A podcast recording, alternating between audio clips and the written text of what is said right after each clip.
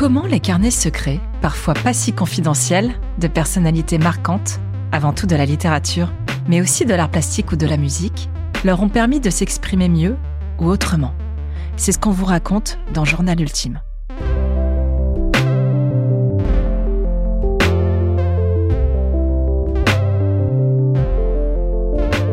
Elle n'est pas toujours très sympathique, Marie Bashkirtsev, même quand elle raconte.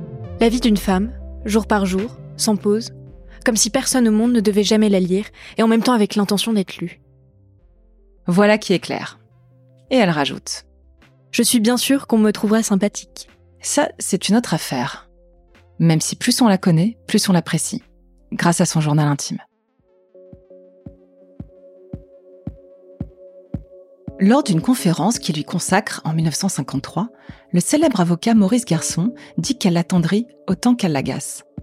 Si on pense d'abord à une belle manifestation paternaliste, car il se permet de juger qu'elle n'était ni un grand écrivain ni une grande artiste, force est de constater que moi aussi, Marie Bashkirtsev a pu me taper sur les nerfs quand je l'ai récemment relue. Et pourtant, ce n'était pas du tout ce que j'ai ressenti quand je l'ai découverte, alors que j'avais le même âge que le sien lorsqu'elle a débuté son journal, 12 ans. J'étais fascinée par son dressing imposant, ses caprices et son assurance. Tout ce que je n'avais pas, ou pensais ne pas pouvoir me permettre. Ce qui m'a paru un peu agaçant, c'est son mépris de classe, nourri de préjugés, dont elle semble se déparer au fil des années. Ouf. En revanche, enfant, j'avais été durablement marquée et inspirée par son féminisme, sa voracité culturelle et son ultra-exigence intellectuelle. Je trouve tout intéressant et ça me donne une vraie fièvre. Lorsqu'elle part en voyage, ce qui lui arrive très souvent, ses valises doivent tenir le rythme. J'ai choisi la musique que je dois emporter. Quelques livres, l'encyclopédie, un volume de Platon, Dante, Arioste, Shakespeare, puis une quantité de romans anglais, de Bulwer, de Collins et de Dickens.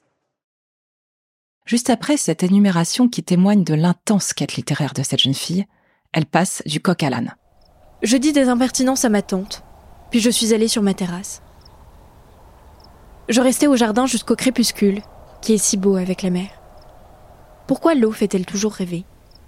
Entre les crises d'ado et les passages contemplatifs, on ne s'ennuie jamais dans le journal de Marie Bashkirtsev.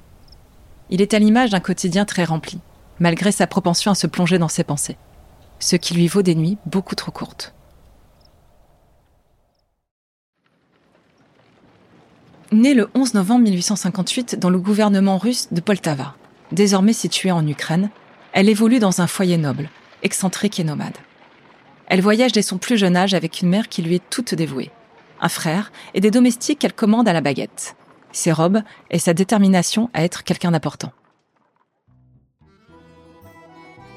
À peine sortie du berceau, elle veut devenir la danseuse la plus célèbre du monde.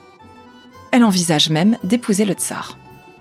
Le port d'attache des Bashkirtsev, c'est Nice, où elle passe sans doute les moments de sa vie les plus sereins. Son père, qu'elle juge égoïste et menteur, à juste propos, est resté en Russie. En lui rendant visite à 16 ans, Marie réussit à se le mettre dans la poche, avant de s'apercevoir qu'il est aussi décevant que dans ses souvenirs. Car non seulement la famille manque de cohésion, mais elle manque d'argent, malgré un luxe affiché et d'incessante mondanité. En 1873, c'est à Nice qu'elle débute son journal, en annonçant, sans fausse modestie, Je suis faite pour des triomphes et des émotions. Donc le mieux que j'ai à faire, c'est de me faire cantatrice. Je rêve la gloire, la célébrité, être connue partout. Rêve partagé par de nombreux enfants. Sauf que Marie Bashkirtsev est brillante, curieuse. Elle parle couramment, en plus de sa langue maternelle, l'italien, l'anglais, le russe et le français, langue dans laquelle elle rédige ses cahiers secrets qui ne sont pas voués à le rester très longtemps. Ça aussi, elle l'annonce avec un aplomb absolument épatant.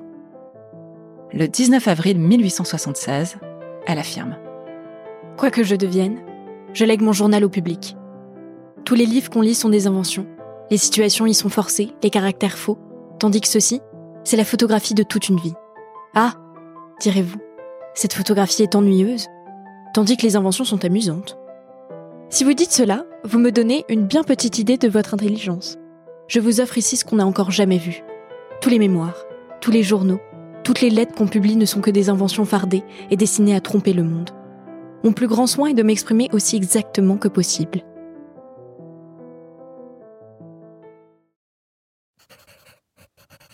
Ce qui lui vaut, quand elle écrit ou se relit, de s'en prendre régulièrement à elle-même sur la qualité de son orthographe, elle qui n'est pas née française. Depuis le début du journal, on suit ses coups de cœur, ses amours partagés ou fantasmés.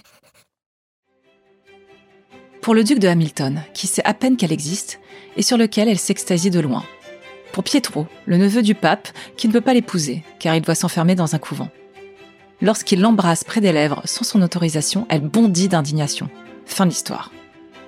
En 1875, elle juge sévèrement ses emportements sentimentaux, écrivant à la marge Ces mots amour, employés si souvent, pauvre moi, dans quelle main tombera mon journal? Jusqu'à présent, il ne peut intéresser que moi et mes proches. Je voudrais devenir une personne telle que mon journal fut intéressant pour tous. En attendant, je continue pour moi. Et ne sera-ce pas une belle chose que de revoir toute ma vie?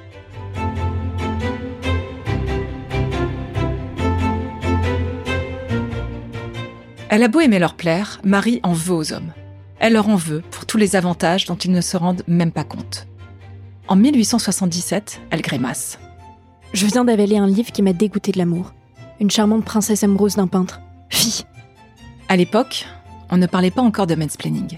Mais en 1873, il y a 150 ans, elle tient ces propos qui pourraient tout à fait être écrits aujourd'hui. Oh, la vilaine bête Tous ces garçons qui commencent à avoir de la moustache pensent comme cela. Ce sont des petits blancs becs qui pensent que les femmes ne peuvent pas raisonner et comprendre. Ils les regardent comme des poupées qui parlent sans savoir ce qu'ils disent. Ils les laissent dire d'un air protecteur. Je lui dis tout cela, à l'exception de vilaine bête et blanc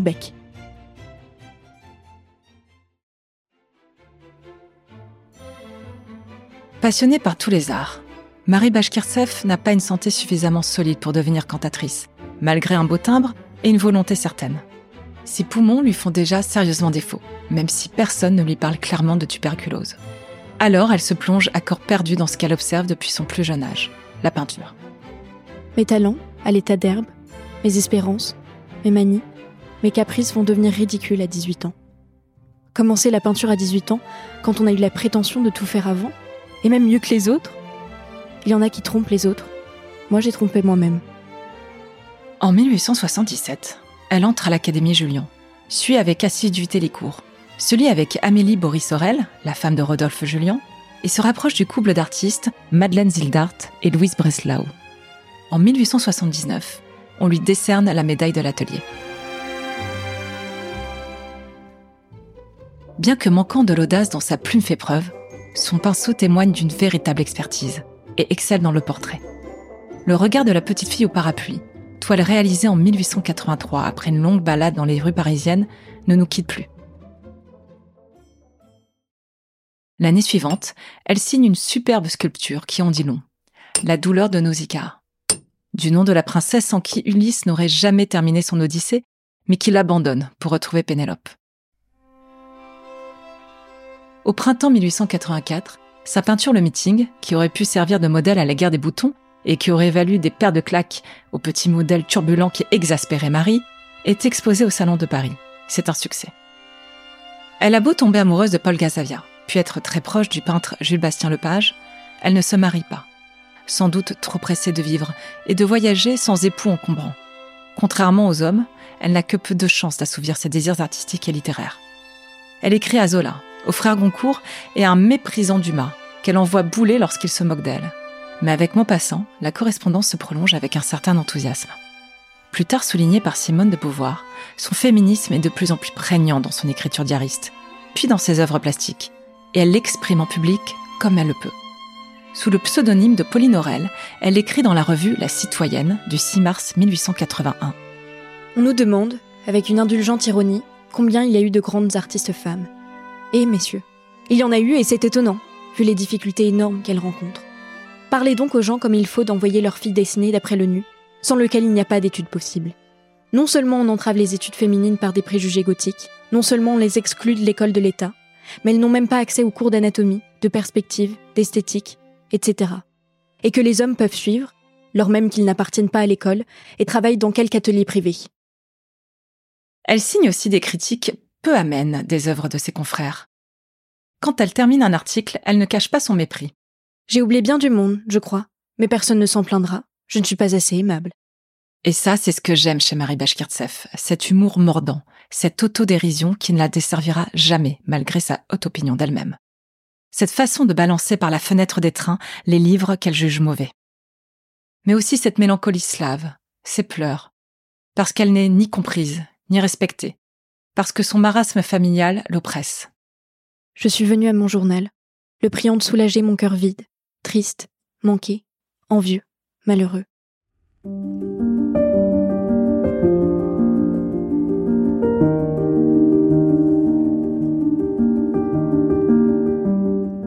En octobre 1884, alors que tout Paris parle d'elle, de son désir d'art comme de fête, Marie Bashkirtseff est emportée par la tuberculose, regrettant de ne pouvoir continuer de peindre. Elle est âgée de 25 ans. Quelques mois plus tôt, elle rédige une préface à son journal, parce qu'elle déteste les préfaces et qu'on n'est jamais aussi bien servi que par soi-même. Quand je serai morte, on lira ma vie que je trouve, moi, très remarquable. Il n'aurait plus manqué qu'il en fût autrement. Elle partage sa terreur à l'idée que ses cahiers soient détruits par sa famille. Vivre, avoir tant d'ambition, souffrir, pleurer, combattre, au bout, l'oubli. L'oubli comme si je n'avais jamais existé. Pas de risque. Trois ans après son enterrement très médiatisé au cimetière de Passy, le 31 octobre 1884, paraît une première édition du journal, largement élaguée par la mère de Marie et l'éditeur. Même après sa mort, son désir de liberté restait inconvenant. Depuis, plusieurs éditions ont vu le jour. Mais l'intégrale des 106 cahiers et carnets intimes, soit 19 000 pages, n'a pas encore été officiellement publiée, hormis sous la houlette du Cercle des Amis de Marie Bashkirtseff.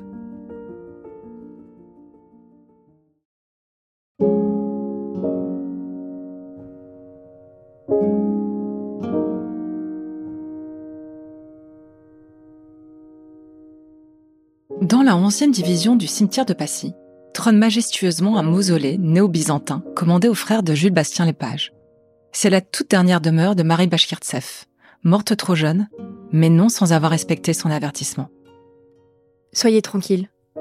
Je ne vivrai pas pour moisir quelque part dans les vertus domestiques.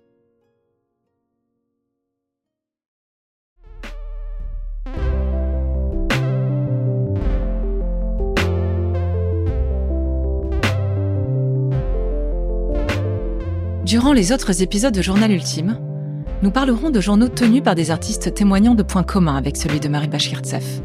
Celui de Kurt Cobain, qui aussi lointain semble-t-il de l'univers de la diariste ukrainienne du 19e siècle, cultivait un mélange de maturité et de teen spirit, comme chantait Nirvana. Et peut-être qu'un jour je vous parlerai du journal de Maître Maurice Garçon, le brillant avocat qui s'est tant intéressé à Marie Bashkirtseff. Journal Ultime est un podcast créé, écrit, incarné par Sophie Rosemont et produit par Odayo pour Polyphique. Le générique a été composé par Yael Naïm.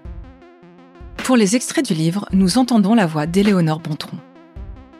Cet épisode a été mixé par Morgane Bouchiba. Le journal de Marie Bashkirtseff, de l'année 1873 à 1877, est disponible chez 1018.